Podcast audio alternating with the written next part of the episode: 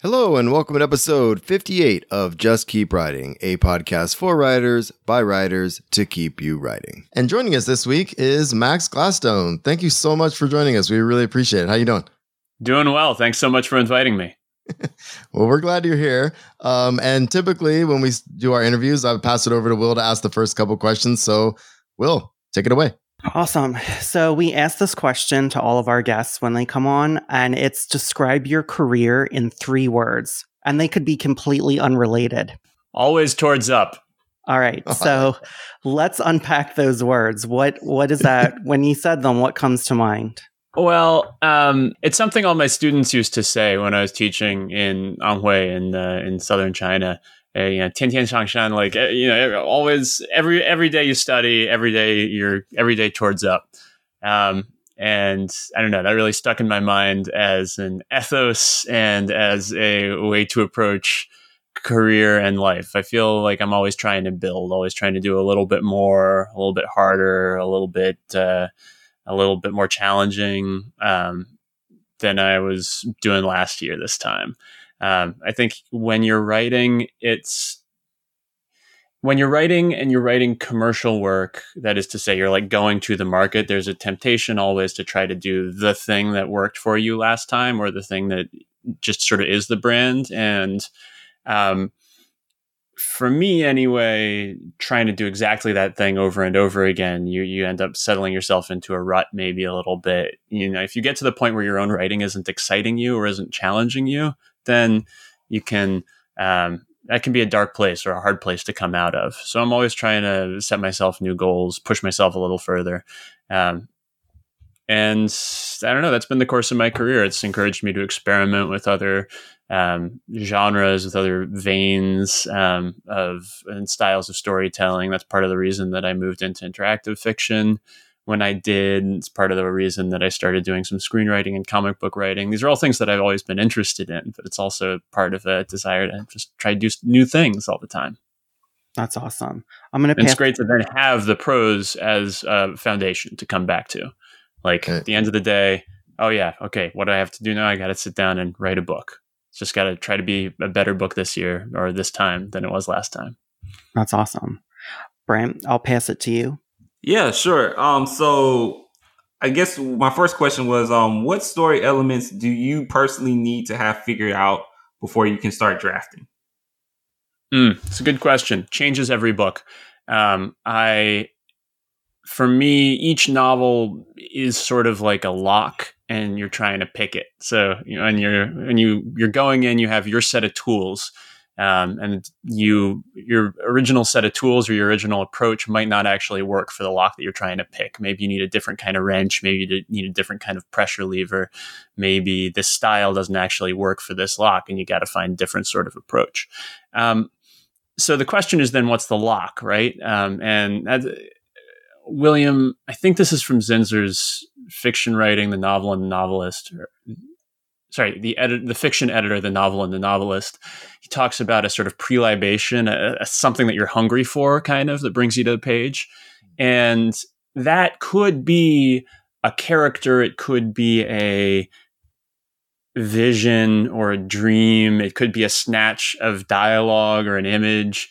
Could be something different, but it gets you fired up. You think, oh, this is a pitch that's right there for me. I don't know why it is, because you can't think through all the math of why the pitch is going to the strike zone, but somehow, and you just feel like there's enough there to really try to take a piece out of it.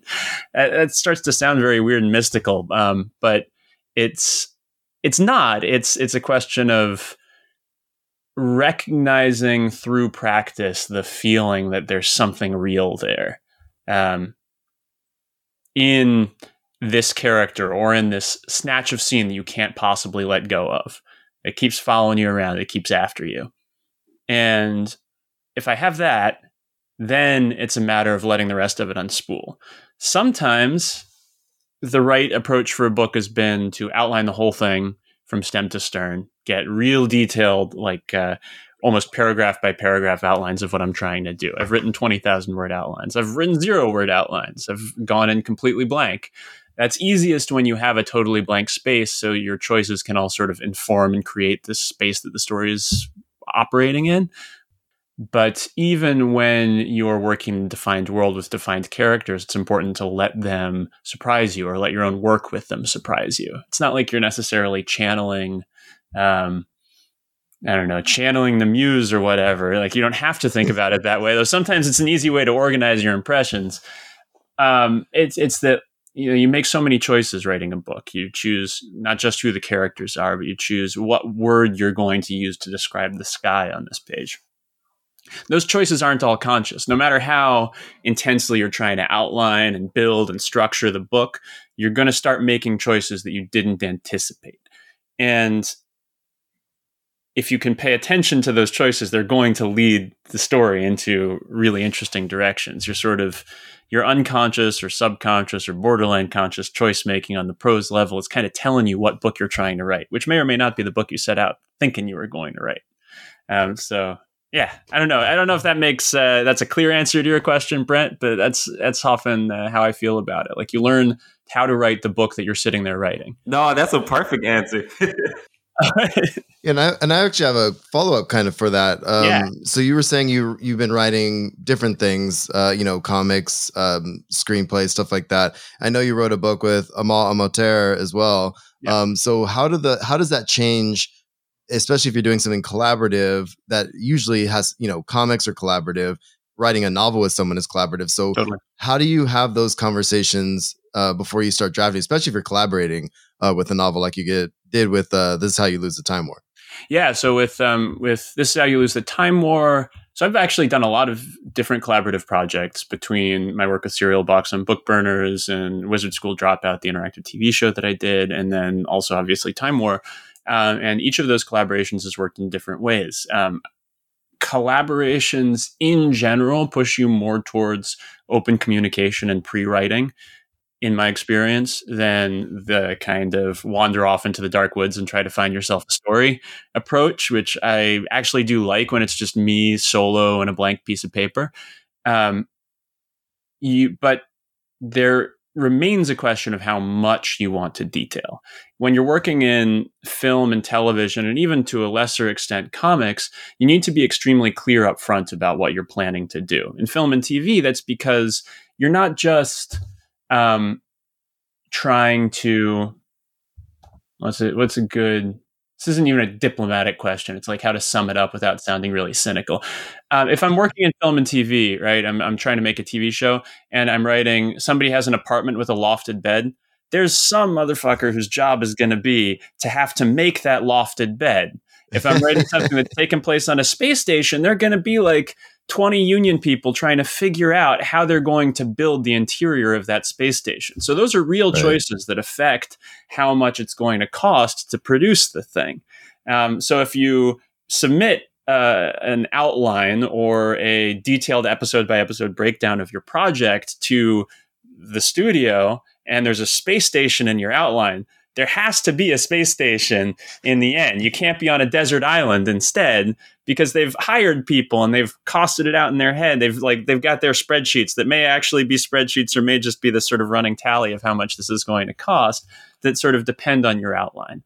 So there you need to be a little more like the builder of a house. You need to have your plans clear. You need to be comfortable sticking to them, even if it may turn out at some point that, there isn't actually found bedrock under here, so we're going to have to sink some cement pilings down until we hit bedrock.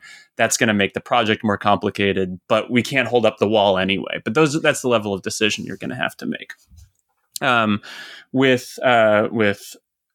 When you're moving away from some other humans need to be making really serious brass tacks business decisions connected with your plan, then you can be a little bit more flexible. Like when we were working with Book Burners and the Serial Box projects, that's all prose. So ultimately a certain level of rewriting is expected and can be done even very late in the production process. But you need to be certain that you're not, killing somebody that somebody else is going to need to anchor their next episode. So there you need to make clear kind of what the structure of each episode is going to be, what the inputs and outputs are. It's maybe like mechanistic way to think about it, but where do people start your episode? Where do they need to finish the episode in order for the next person's story to make sense? How's that all going to tie together? And then with Time War, that was a really tight collaboration.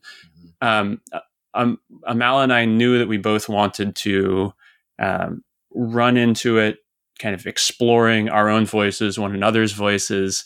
We structured the book so that we'd have as much freedom as possible. We talked to invent the character, invent the structure as we went along.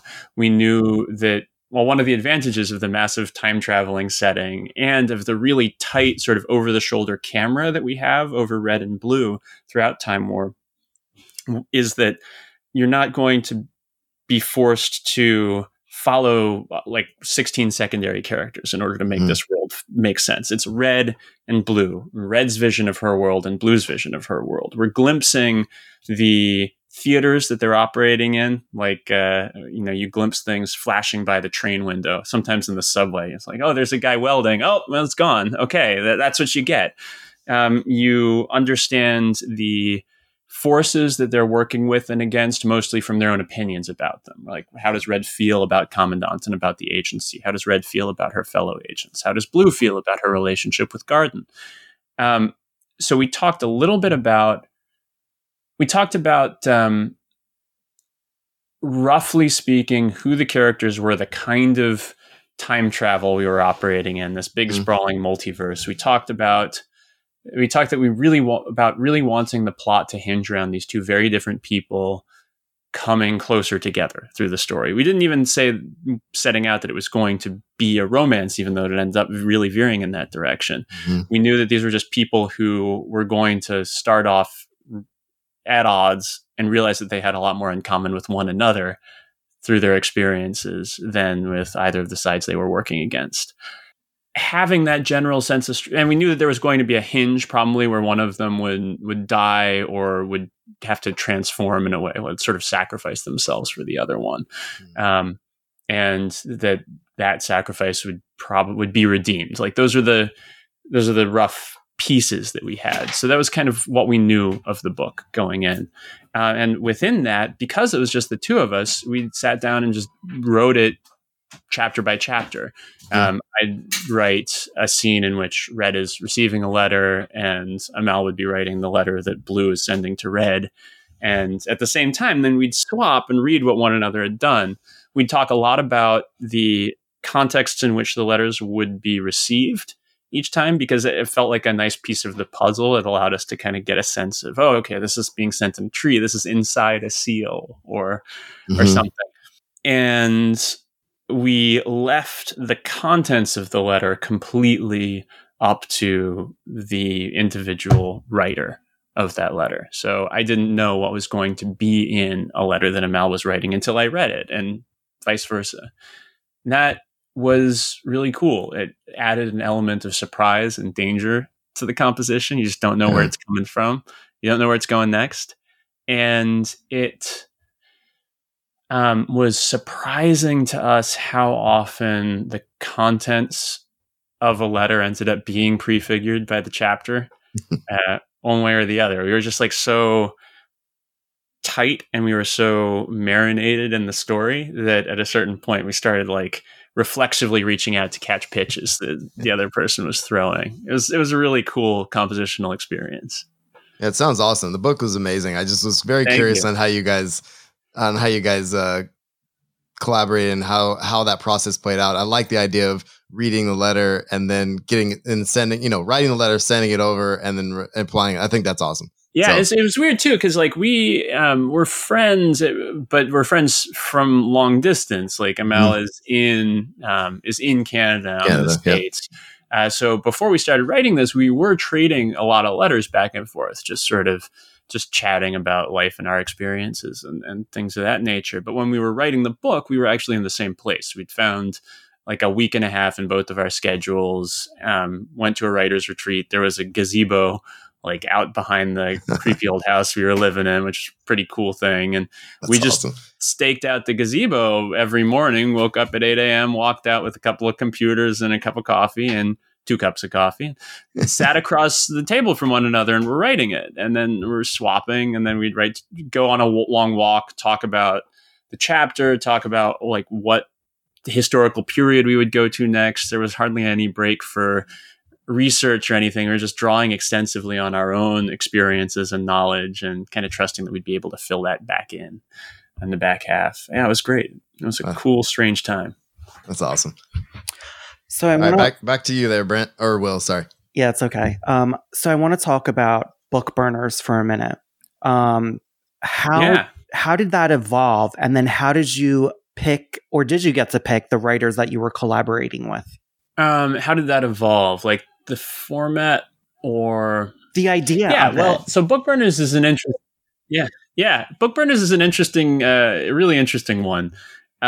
So Julian Yap, who is one of the co-founders of Serial Box, and I had been talking about the idea of short form, sort of serial shortish fiction on a TV series model as something that could work and have a lot of legs in kind of modern digital publishing for a bit. And he'd been sort of revolving around this idea of the Vatican Black Library, where do all the forbidden magic books go?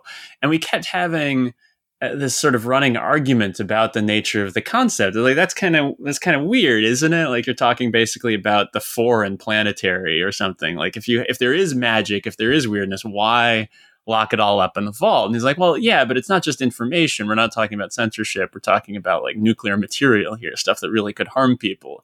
But then, who decides? So we went like 10 rounds on this concept. And somewhere in that process, we realized that, wait, actually, the fact that we're having this hard of a time settling into an agreement on this, even though we agreed on a lot of stuff, that means that there's some real vein there. There's something neat to start working with. So I worked up the pitch. We sent it around. We got a number of different writers' takes on it. And some of the people who showed up were people Julian knew. Some of them were people I knew. And it was a pretty interesting, far-flung group. I think Murr and I knew each other going into season one. I had never met Margaret or Brian before. And we really gelled in the course of a weekend of looking at the initial pitch documents and the kind of proposals that we'd been sending around in preparation for the story summit. And in a lot of cases, just sort of tearing them apart and then asking ourselves big questions about what the themes of the story really would be, what the characters' arcs would be over the next several seasons. We didn't have a sense of what the plot, but the big pillar plot would be for the back half of the story, but we had a sense of where all the characters were going and that we need, what challenges you wanted to throw in the society's way. And that was the heart of it. We had like big multi-season character arcs. We had the character arcs for the first season set in, and in many cases, the episode outlines for the first season were very sketchy after that story summit. There was ones like, Grace takes a day off. Okay, and my favorite part about that is we were so clear going into season one who the characters were and how they needed to grow and develop and talk to each other. But we were so vague about the specific like monster of the week aspect of the story for a lot of the episodes that people came up with some real wonderful madcap stuff, like the tattoo artist or Mr. Norse showing up out of nowhere, like not being a part of the story summit at all. These wonderful surprises. And I think it's something that really the later seasons of Book Burners are just wonderfully tight and dramatic, but I think we also moved in away from something that was closer to a 90s TV series model, like a long season where you have a lot of episodes where you're just sort of hanging out with Mulder and Scully. Like, you're reasonably certain they're going to find some weird shit in this small town that they've been sent to, but it's probably not going to ultimately unveil the big secret conspiracy that's underlying everything. Probably. But it's, you're just, you like the characters, you like the dynamic, you like getting a chance to hang out with these people. And then the later seasons, as the pressure and tension built, we lost the ability to have more of those kind of characters just hanging out sequences, or and then they solve a murder kind of stories. And then that's, you know, it's the trade-off. The more big and dramatic and high stakes the sequence, like the more riveting it becomes in a way, but also the less chance you get to just hang out.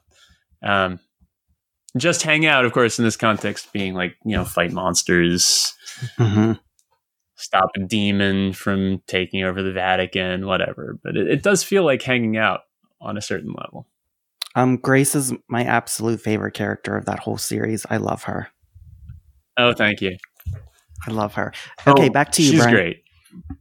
She's great. Yeah. So speaking of favorites, The Craft Sequence is one of my like all-time favorite fantasy series ever. And thank you. Yeah, without a doubt. So I wanted to ask, all of the cities in The Craft Sequence, from like Dresdeolex to Al-Kulum to like Agilex, like they all feel very distinct and just like, I don't know, they all kind of like sort of have their own character to them. So like, what do you do to keep your various locations in your work from feeling too similar to each other? That's a really interesting question. I'm glad, for one thing, that you feel that way. And it's something that I really love about working on that series. You know, every time you get to go to a new place, there's new stuff there that's waiting for you. And something that's really exciting to me about sort of wading back into it right now, as I am doing. I'm working on another couple Craft Sequence novels, but as for the how of it, it's, for me, it's really a question of paying attention to texture. Like, if I think back on the cities that I visited, there are very rarely two that feel at all alike, and it's not even like. I'm not even talking about like the grand old imperial capitals, like, you know, London or Rome or something, but, you know, Cleveland, Columbus, and Cincinnati. Those are three cities that feel extremely different. Just walking around, feeling around the downtown. You can't be in one of them for more than, I don't know, 45 minutes without getting some sense of there being a texture there. Now, this is admittedly shaped by where you are. Like, if you're hanging around the mall, Applebee's, Jordan's Furniture nexus, then everything is going to start feeling very samey. But I don't know, cities have their own rhythm. They have their own sorts of faces. They have their own culture about how you see people in the street. Like, you know, do you nod? Do you look away? Do you just walk past? How open and expressive are people on the sidewalk? Is there street music or not? These are all things that I don't know. I guess it might just be, you know, my dad has spent a lot of time playing guitar on street corners in my childhood. And so like these are the kind of things that we'd pay a lot of attention to going around. Like, is there music? Who's making it? Is there a street life? What sort of street life is there? What are people wearing on the sidewalk? You know? And on that level, it's hard to find two places that are alike. You know, you got, some place, whether it's determined by geography or whether it's determined by, well, it is determined by geography and by local culture and by the sort of national background in the US, like national backgrounds of the people who settled, people who moved in, various waves of emigration and immigration, various, you know, layers and vectors of overlapping oppressions, all that kind of shit. Like, it's all baked into the culture of the city, and it manifests in the way people talk to one another. So I really try to think of the cities in the Craft Sequence, even though they're invented cities, as characters in the same way that, I don't know, Nashville is a character, or that, or Atlanta is a character. Like, what happened here? What's happened here in the Craft sequence? I'm sort of focusing on what's happened here for the last 150 years or so.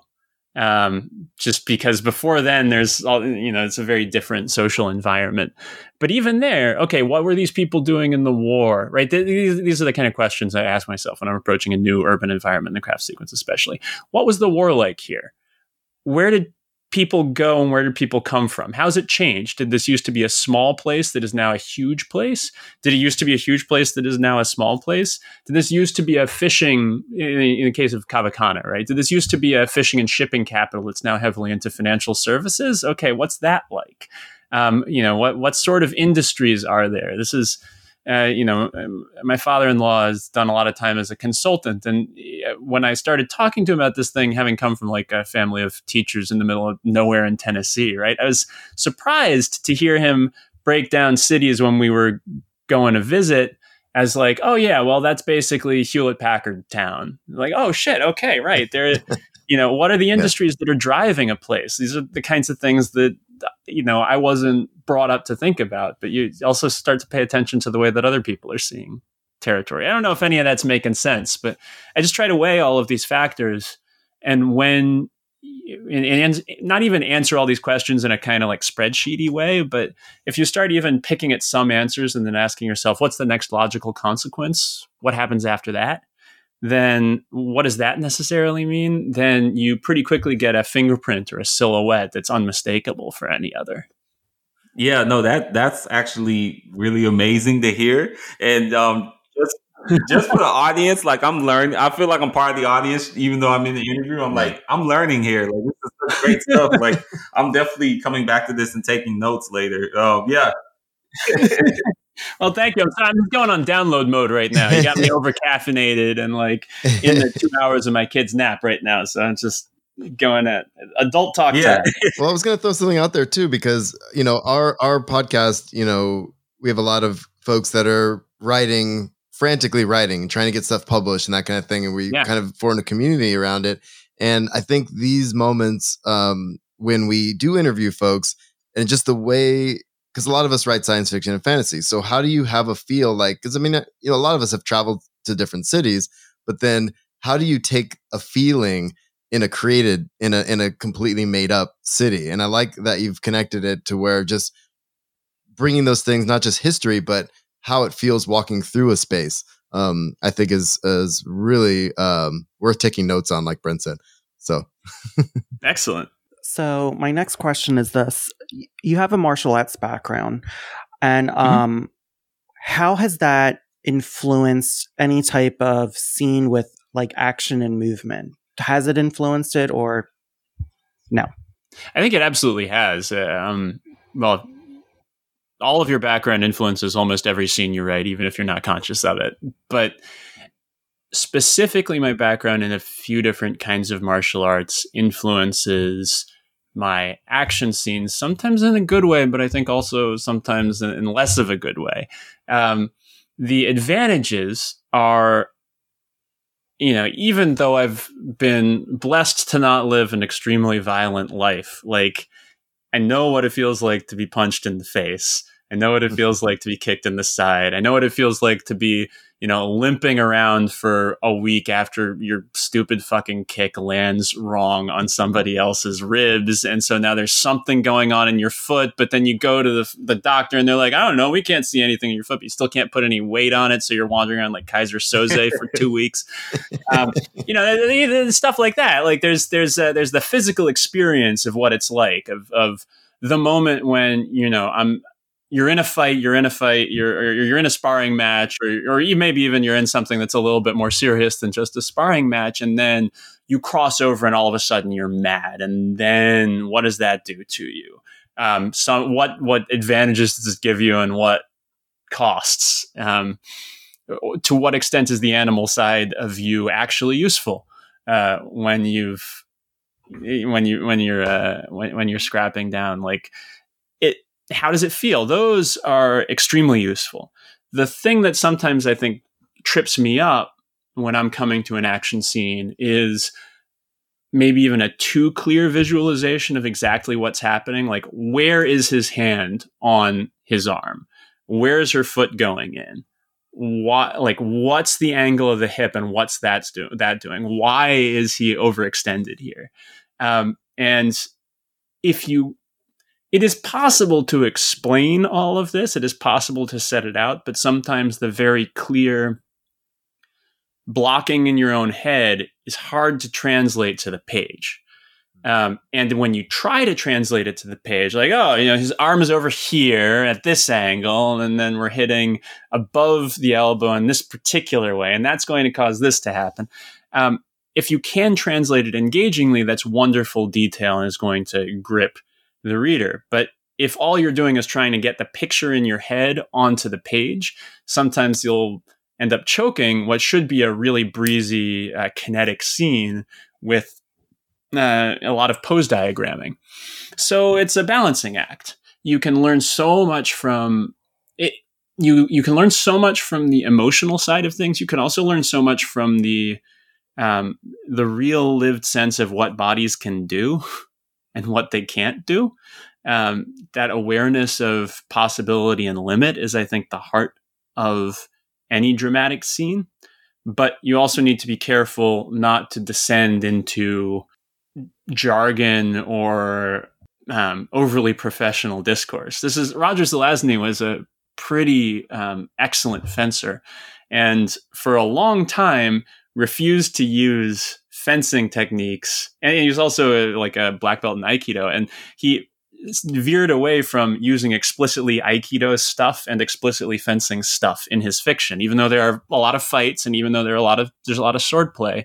Because when you start talking about breaking down a fencing action, you almost need an entire, that's a magic system all its own. If you want to start talking about the tactical wheel and attacking into time and various sorts of tempo creation and answers to different, the extent to which it all becomes this giant game of rock, paper, scissors, lizard, Spock. These are really cool. But the question is always balance in the scene. How much of this can you give your reader without breaking them out of the flow of the story? I'm reading Brian Staveley's new novel now, and something I love about Staveley is that he personally is not something that is in the author bio or anything, but he personally does these stupid long endurance races, the kind of things you'll watch on Discovery Channel, where it's 4 days, nobody sleeps, it's below freezing, everybody's toenails are falling off. He does this shit for fun. He talks to me about okay, so when my team was coming together, we had this thing where we'd all occasionally call each other at 2 a.m. and say, okay, go do the thing. And what the thing was we had to go and get a mountain bike and run to the top of this one particular mountain and meet each other at the top of the mountain. It's that's so he has a lot of experience with doing these extremely uncomfortable, awful things to his body. And it comes out in the fiction, but he's also really great, in my opinion, at balancing how that feels with how much does it need to be in the story? It's a question of extraneous detail. I'm probably giving too much extraneous detail right now in attempting to answer this question. But anyway. Yeah, no, not at all. Thank you. That was awesome. Well, I guess before I get into the next question, just to kind of let the audience understand why I'm asking this, it's hard to overstate just how imaginative Max's work is. So if you are one of those few who haven't checked it out yet, you absolutely must, because it's I think I read a blurb that said Max puts more imagination in one chapter than some people do in whole books. And it's absolutely true. So I guess the question I had is, what advice would you give to a writer that's seeking to create more imaginative and expansive science fiction and fantasy worlds? Good question. Everything that I've written has come out of my own interests, the stuff that really fires me up. The stuff that the corners of a fantasy world or of the modern world that I just can't get enough of thinking over, or I can't look away from, in this way that you sometimes can't look away from a car wreck or a just awful cut that you've given yourself. You're like, oh yeah, that's cool, I guess.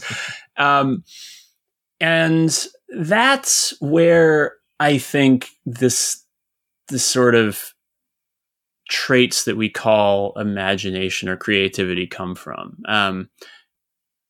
Aristotle, I think it's Aristotle, has this thing about how imagination is really synthetic, which is to say you're taking stuff apart and putting it together in weird ways. A Pegasus is a horse, but also wings. Or the sort of traditional Chinese line on a dragon is, it's something with the body of a snake and the head of a camel and the mane of a lion and the eyes of a rabbit, which always struck me as kind of weird, the claws of an eagle.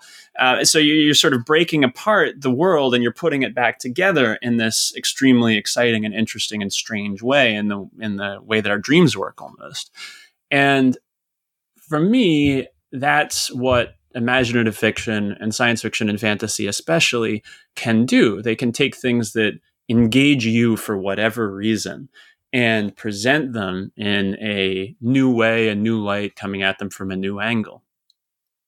A danger that we have in science fiction and fantasy especially, I think, is habit. That, you know, there's a tendency sometimes to do things just because that's how they're done in fantasy. So, you guys got to have a sword because it's fantasy novels, so there needs to be a sword.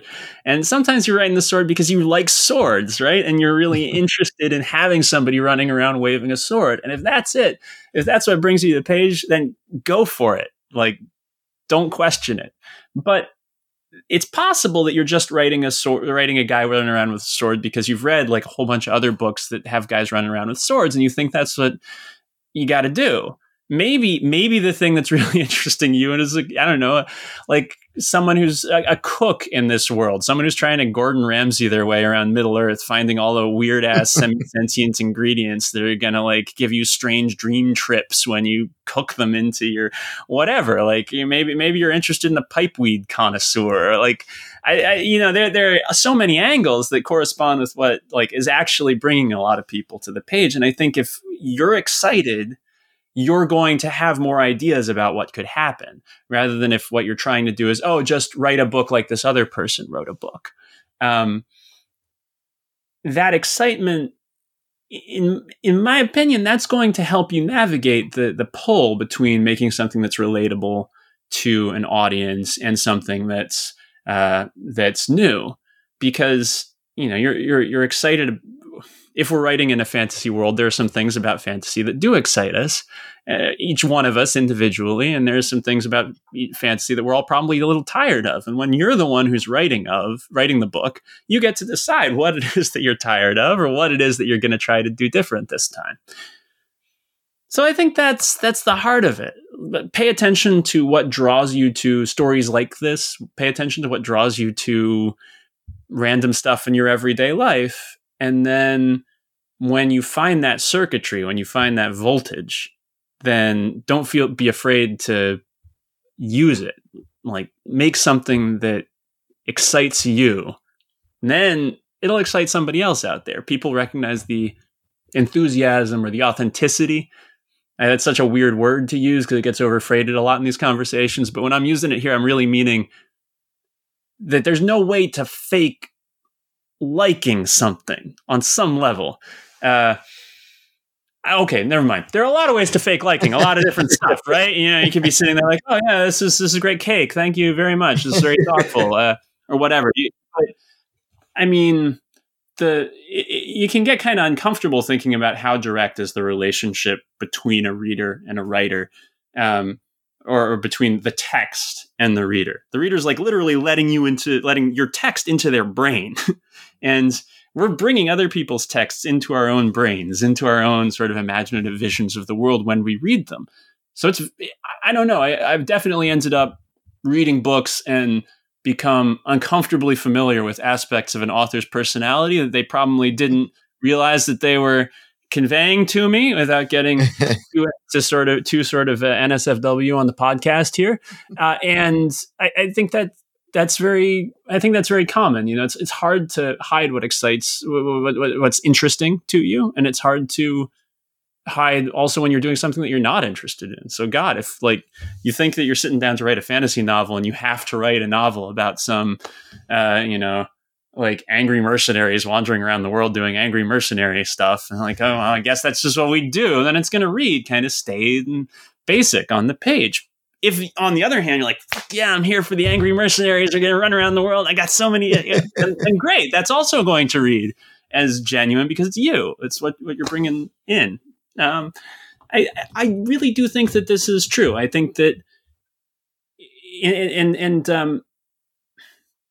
it requires not just the naive rush of enthusiasm for doing the thing, but a lot of honesty, paying attention to your work and asking yourself as you're writing it, as you're rereading it, wait, am I really into this? Am I doing this because I want to do it? Or am I just doing this because I think that's what people do?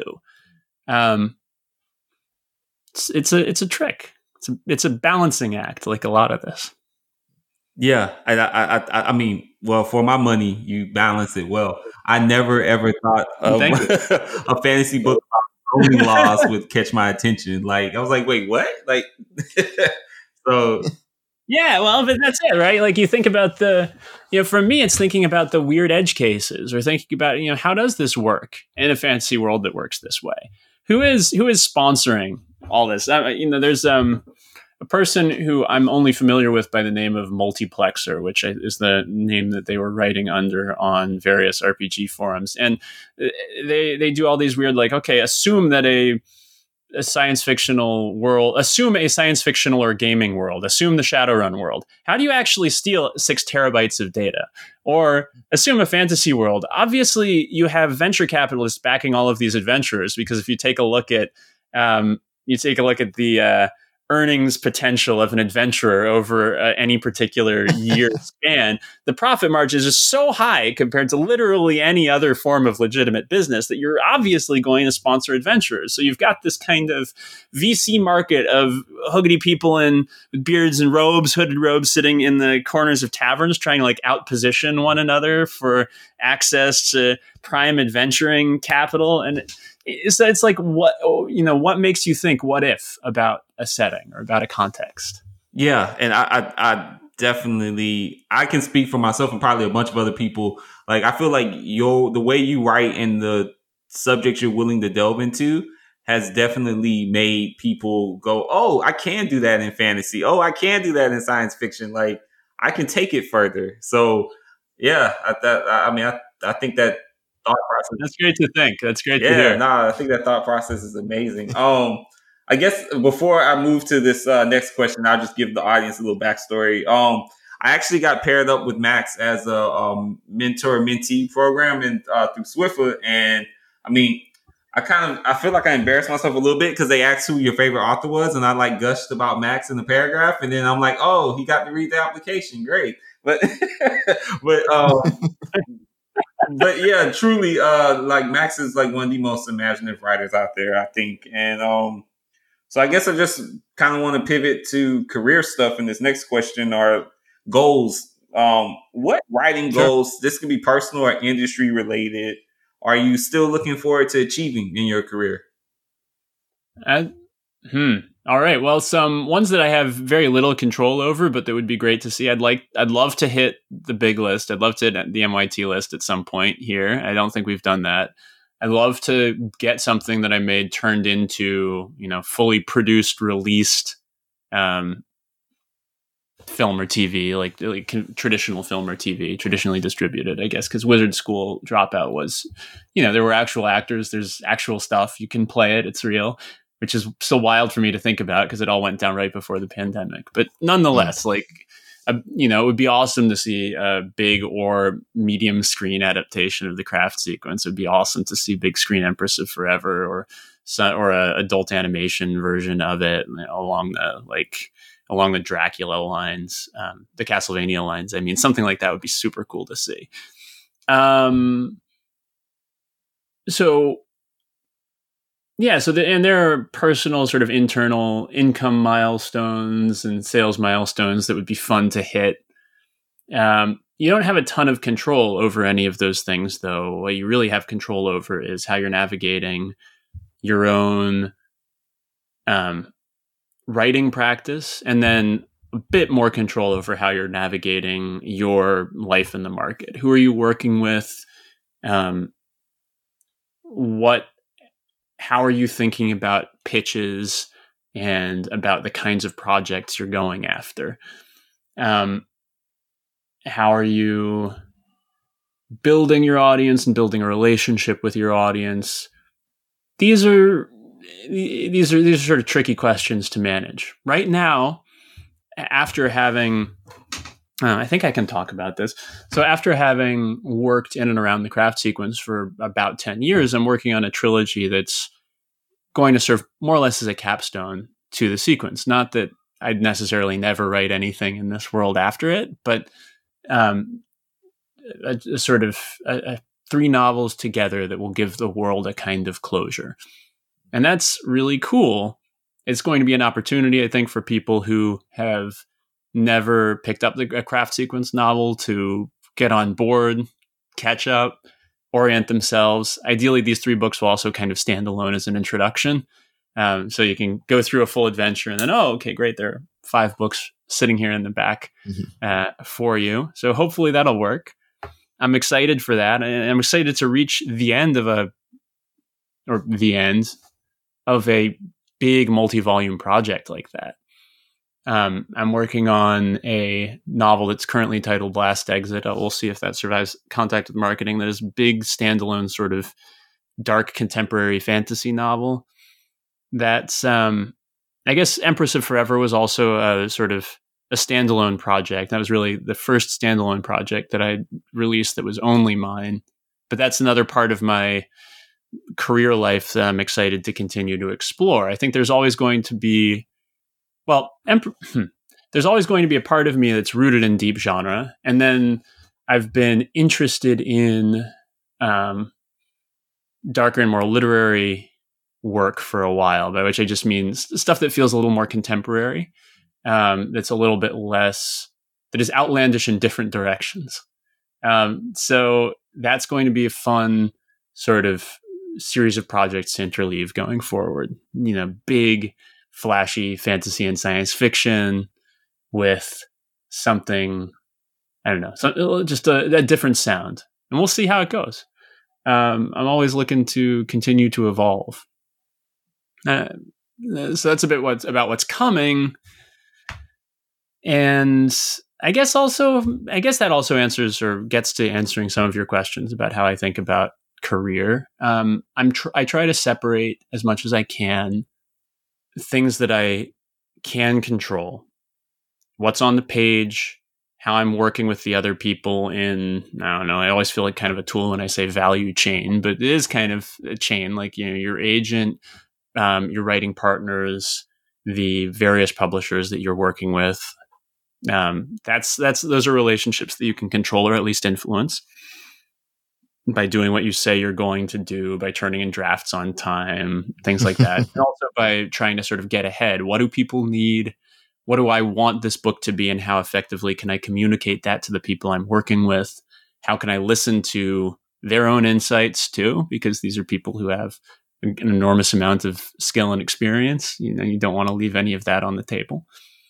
But then try to disengage, or at least I'm trying to disengage as much as I can from the external indicators over which I don't have any direct control, which largely are sales figures and subrights. All of that stuff is sort of a trailing indicator. If you have done, it's an indication that a number of things, some of which you have control over, like your work and the way that you're managing your corner of the publishing sphere. But it's also an indication of like, how well did the dice come up this time? Did you land in the market right? Was this the kind of book that everybody was hungry for? Had everyone just gone into quarantine 2 weeks ago? I mean, you know, 2020 was a great example of how arbitrary all this stuff can be. You know, a lot of great releases came out last year. You know, Matt Wallace's Savage Legion books came out last year. Ryan Van Loan's Sin and the Steel came out last year, just to pick two. I mean, these are guys that I know who had, you know, really awesome books out, and like debut novels. They came out in summer of 2020. It was really hard to get bandwidth in summer 2020. There were a lot of people paying attention to a lot of other stuff. So what I'm starting to see, and I'm excited about that, is as the pandemic is kind of, as we're looking to round at least one of the bends on it, people are talking more about the books that folks missed just in the thrust of the apocalypse last year. So that's cool. I don't know, maybe that's a weird angle on things, but yeah, you know, you've got, you do what you can. I don't know. Does that make any sense? That makes so much sense. Like, I'm always like, I don't know, Max. I'm trying not to like constantly be impressed, because I am. I'm constantly impressed by it. So it's like I'm just absorbing all of this and like. No, it's cool, man. It's cool. Yeah. No, this. It's just like, so I feel sort of when I talk about this stuff, like it's so much the old Irish thing, right? You know, or the Serenity Prayer, not the Irish one. The Irish one is the one about the shillelagh. I always get them kind of confused. It does feel like that in publishing sometimes. You know, grant me the serenity to accept the things I can change, the strength to change the things that I can, the wisdom to know the difference, and may he turn their ankles so you can tell them by their limping or something like that. Yeah. Well, I am very excited that 3 more Craft Sequence books are coming out. For me personally, that I had the same feeling hearing that, like when I heard Infinity War was coming out. I was like, oh my God. I hope you like him. I'm feeling it. It's great to be back in this world. I can't wait. I cannot wait. I got big plans. I'm keeping my fingers crossed that I'm going to be able to come through with them on the publishing side. But if I can keep my pen to paper for the next 9 months, I think we'll be in a really good place. I love hearing this.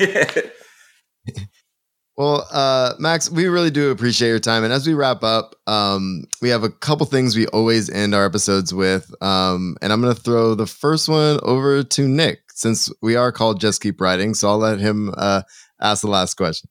Yeah, Max, you've got a ton going on at all times. You approach writing each project differently. You've done a bunch of things out there. But everyone's got to know, what keeps you writing?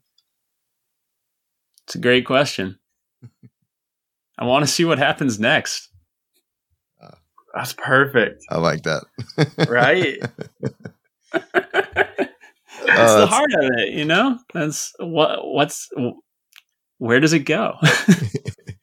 And you can ask that question, you know, you can ask that question even if you're the kind of person who comes to the page every single day with a detailed outline of the next 9 books in your series, you know? It's like, what's the rejoinder to this line going to be? What's really around that next turn of the bend? I know there's going to be a corpse, and I know that's going to be the corpse of this particular elf for this reason, but what's it look like? What's the first thing that she notices when she turns that corner? That's what keeps me going. Well, I love that answer, by the way. Before we let you go, you talked about a little bit about what you have coming up. Is there anything else you can talk about that you have coming up that you haven't mentioned on the show? And the last thing I always ask our guests is, where can people find you on social media? If you have a Patreon, a website, any of that kind of stuff. So feel free to throw all that out there, and we make sure everything gets in the show notes for people to follow you and stuff. All right. Excellent. As far as upcoming projects, I think that's about the shape of it. Last Exit, if everything goes according to plan, is going to be out in like January, February of next year. And then the Craft Sequence book's out the following year. And then who knows what else will take shape this year. We'll see. Fingers crossed. Everything else is shrouded under cover of darkness and secrecy. And as for where people can find me, my website is www.maxgladstone.com. I'm at Max Gladstone on Twitter, though I am on Twitter very infrequently because of, you know, the exigencies of the pandemic leaving us with an awful lot of childcare and 2 demanding careers and a bunch of cooking to do around the house have meant that unessential services need to get thrust out the airlock or into the torpedo tubes. And Twitter's definitely been one of those. So I'm there. You can follow me, but I'm not going to be talking to people all that often. I got a contact form on my website if people want to reach out. I did just start a sort of content writing, like a writing newsletter, writing stuff I'm reading, things I'm thinking about newsletter, which is currently on Substack. Who knows whether it's going to be on Substack next week, but right now it's maxgladstone.substack.com. Or if you just look at my Twitter bio, you'll be able to find the link. Awesome. So yeah, that's where I am right now. Well, again, I can't thank you enough for coming on the show and spend some time with us. I think our listeners, including us, are all taking furious notes as you speak. So we appreciate it. Anybody have anything else to say before we let Max go? Buy all of Max's books. Yeah, that's a good one. I'm ready for the Craft series to have its own either movie set, animated adult version of it. I love the world building in that. Thank you so much. Thank you all. This has been a really wonderful conversation. It's been great talking to you. And this has been Just Keep Writing, a podcast for writers, by writers, to keep you writing. You can find us at justkeepwriting.org. Follow us on Facebook, Twitter, Instagram, and YouTube. Feel free to reach out to any of us on our social medias, and please jump in our Just Keep Writing Discord channel. Links to all of that is in the show notes. Lastly, please support our show by going to patreon.com/justkeepwriting. We offer daily writing prompts, early access to podcast episodes, and much more. Thanks for listening, and just keep writing.